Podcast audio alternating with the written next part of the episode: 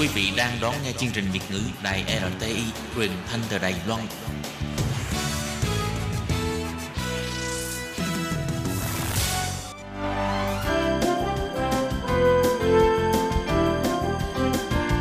Xin mời quý vị và các bạn đến với chuyên mục Nhìn ra thế giới. Chuyên mục này gồm những nội dung liên quan đến quốc tế,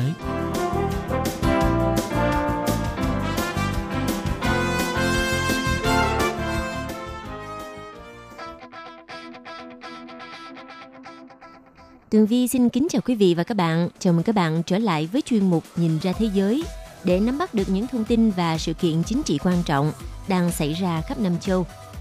Nội dung của chuyên mục ngày hôm nay bao gồm những thông tin như sau. Quyền lực của bà Kim Yo Jong, công chúa của Triều Tiên, ngày càng được củng cố.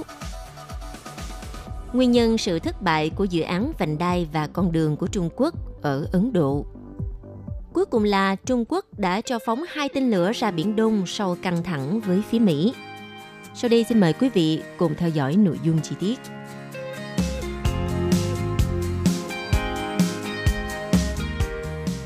Thưa quý vị, trong những năm gần đây, bà Kim Yo Jong là người được mệnh danh là công chúa Triều Tiên, đã liên tục được bổ nhiệm vào các vị trí quan trọng trong bộ máy công quyền của đất nước Triều Tiên.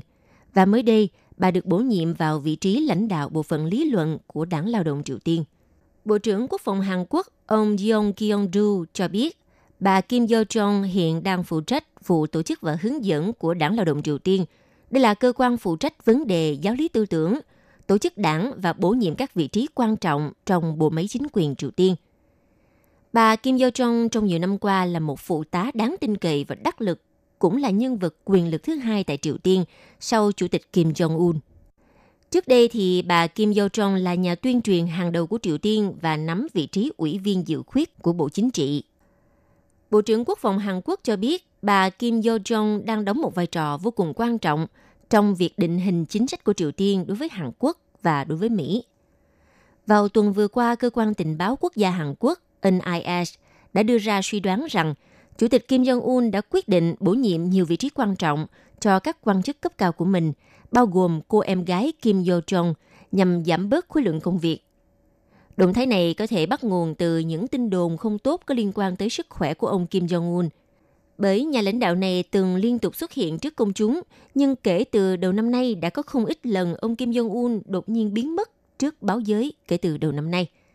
Một số nhà phân tích cho rằng việc bà Kim Yo Jong liên tục được đảm nhận các vị trí quan trọng là một phần của chiến dịch đánh bóng tên tuổi cho vị nữ lãnh đạo này. Dù chưa thể kết luận rằng bà Kim Yo Jong sẽ thay thế vai trò của anh trai mình hay không. Hiện nay thì không có dấu hiệu nào cho thấy quyền lực của Kim Jong Un đã bị giảm bớt.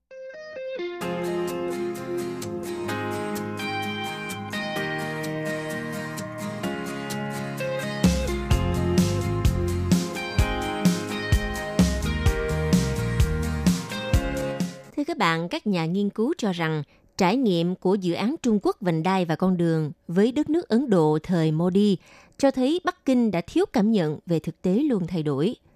Theo hai học giả Lee Jones và Saha Hemmery, khi viết cho tổ chức nghiên cứu Chatham House đã bác bỏ quan điểm đã trở nên phổ biến ở phương Tây hiện nay.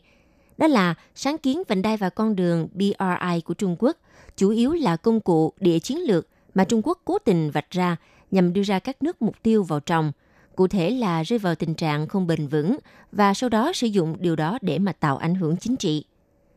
Theo hai nhà phân tích Jones và Hamery cho rằng, sáng kiến vành đai và con đường BRI còn lâu mới là đại kế hoạch chiến lược. Dựa trên các kết luận của mình về các nghiên cứu trường hợp cụ thể trong đầu tư của Trung Quốc ở Sri Lanka và Malaysia, hai nhà nghiên cứu viết rằng hệ thống tài chính phát triển của Trung Quốc quá phân mảnh và phối hợp kém để theo đuổi các mục tiêu chiến lược chi tiết. Theo báo cáo của Chatham đã đưa ra một câu hỏi thú vị. Các kế hoạch của BRI đã được suy nghĩ thấu đáo hay chưa?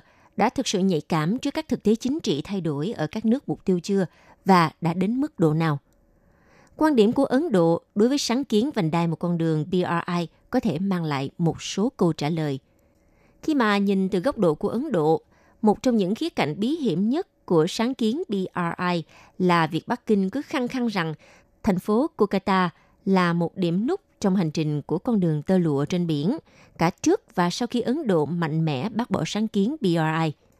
Ấn Độ đã đưa ra lời từ chối tham gia diễn đàn vành đai và con đường vào năm 2017. Bộ Ngoại giao Ấn Độ đã thẳng thừng thể hiện tuyên bố phê phán sáng kiến này.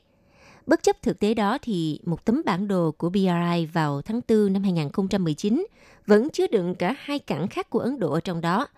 Ngay trước diễn đàn vành đai và con đường lần thứ hai, sự kiện này đã một lần nữa bị Ấn Độ tẩy chay. Và tấm bản đồ này sau đó bị loại bỏ, còn bao gồm cả lãnh thổ đang bị tranh chấp giữa hai nước. Những điều này cho thấy Trung Quốc thiếu một kế hoạch nhất quán và không có điều nào cho thấy đây là một sáng kiến mà nhiều người gắn với giá trị chiến lược lớn lao – hoặc cũng có thể Trung Quốc đã hiểu sai về sự thay đổi đang diễn ra ở bên trong chính sách đối ngoại của Ấn Độ dưới thời Thủ tướng Narendra Modi. Thưa quý vị, kể từ khi mà Ấn Độ bắt đầu tự do hóa kinh tế vào đầu thập niên của năm 1990, thì chính sách đối ngoại của Ấn Độ đã đặt trọng tâm vào dự án chuyển đổi kinh tế nội địa của đất nước này. Từ đó xuất hiện tư tưởng tin vào sức mạnh của sự phụ thuộc kinh tế lẫn nhau để mà quản lý các tranh chấp và cân bằng giữa áp lực cạnh tranh và sự hợp tác. Khi đảng BJP lần đầu tiên lên nắm quyền, thì đảng này xem Pakistan và Trung Quốc là lý do đằng sau quyết định của Ấn Độ trong vụ thử vũ khí hạt nhân vào năm 1998. Ấn Độ cũng tiến hành một cuộc chiến tranh giới hạn với Pakistan vào năm sau đó. Nhưng chính quyền của Thủ tướng Atal Bihari Vajpayee cũng tìm kiếm một giải pháp lâu dài cho tranh chấp Kashmir thông qua đối thoại cả với Pakistan lẫn với các phần tử ly khai địa phương. Và cách tiếp cận này thực sự mang tính hàng gắn, đặc biệt trong bối cảnh Ấn Độ và Pakistan gần như nổ ra chiến tranh với nhau khi ông Vajpayee đang nắm quyền sau một vụ tấn công thất bại nhằm vào Quốc hội Ấn Độ hồi tháng 12 năm 2001. Sau đó, Liên minh Thế lực Trung tả lên cầm quyền sau ông Vajpayee lựa chọn một hành trình quen thuộc. Liên minh này theo đuổi đàm phán bí mật của Tổng thống Pakistan – khi đó là Tổng thống Pervez Musharraf xung quanh vấn đề Kashmir. Rồi vào tháng 7 năm 2009, chính quyền Thủ tướng Ấn Độ Manmohan Singh đã có những nhận xét mang tính nhượng bộ hào phóng đối với Pakistan thông qua một tuyên bố chung ở Ai Cập. Nhưng chính quyền của ông Singh không hề ngây thơ. Theo tính toán của họ thì hòa bình sẽ đồng thời giúp cho Ấn Độ khỏi bị gắn với Pakistan trong con mắt của cộng đồng quốc tế. Và điều này cũng cho phép họ theo đuổi phát triển kinh tế mà không bị vướng bận các vấn đề khác. Từ đó đảm bảo vị thế của Ấn Độ trên thế giới với tư cách một đại cường quốc và hình thành nên đại chiến lược tân tự do của ông Singh. Cho tới khi đảng BJP quay trở lại nắm quyền vào năm 2014, đã bắt đầu với việc mời Thủ tướng Pakistan tới dự lễ nhậm chức của Thủ tướng Modi vào năm 2014, cho đến một cuộc thăm Pakistan ngẫu hứng vào cuối năm 2015 – và có vẻ như cách tiếp cận của ông Modi cũng giống như chính quyền tiền nhiệm của ông. Đối với vấn đề Trung Quốc thì Thủ tướng Modi cũng ưa thích công thức cũ là tách biệt tranh chấp biên giới với hợp tác kinh tế giữa hai nước.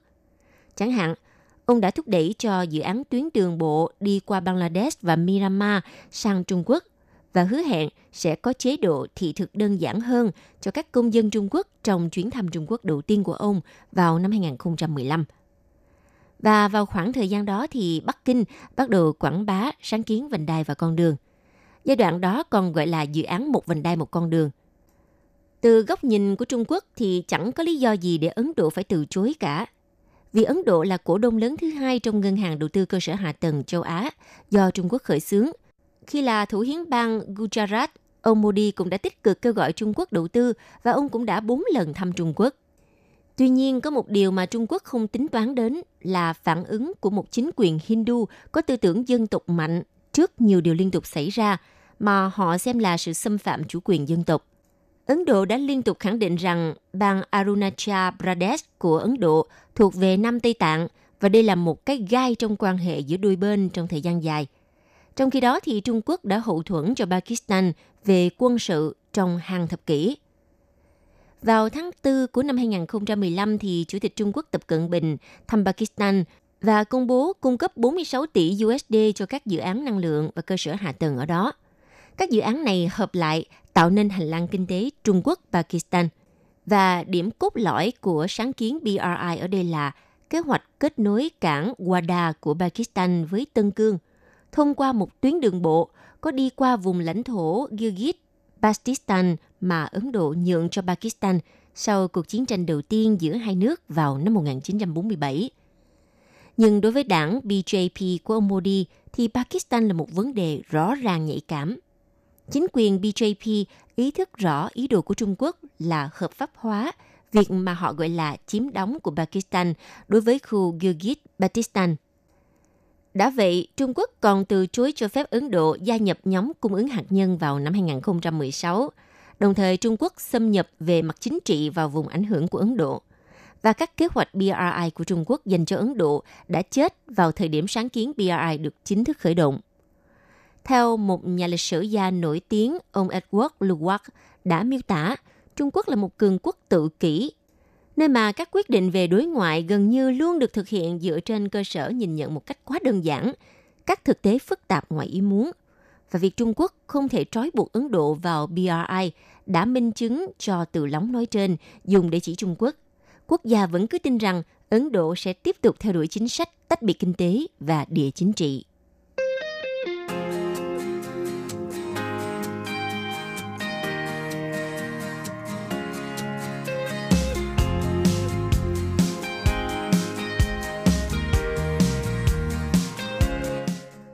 Vào hôm ngày 26 tháng 8, Trung Quốc đã thực hiện một vụ phóng tên lửa.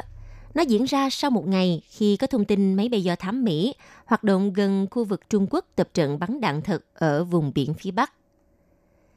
Theo nguồn tin có liên hệ với quân đội Trung Quốc, tờ báo South China Morning Post cho biết, Trung Quốc đã phóng hai tên lửa tầm trung ra Biển Đông vào sáng ngày 26 tháng 8, nhằm gửi thông điệp cảnh báo Mỹ Động thái này đã diễn ra chỉ một ngày sau khi Bắc Kinh cáo buộc máy bay do thám U-2 của Mỹ tiến vào khu vực Trung Quốc áp đặt vùng cấm bay và tập trận bắn đạn thật trên biển Bột Hải.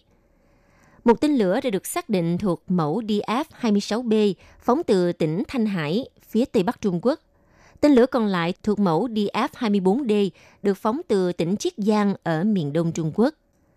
Tầm bắn của hai mẫu tên lửa lần lượt là 4.000 km và 1.800 km.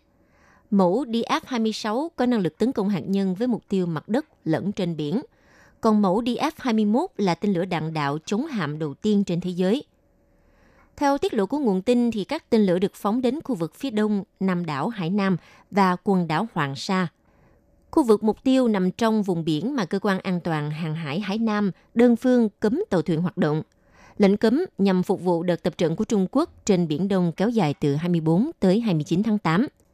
Theo nguồn tin của South China Morning Post khẳng định, vụ phóng tên lửa nhằm chứng tỏ khả năng ngăn chặn các lực lượng hải quân tiếp cận Biển Đông.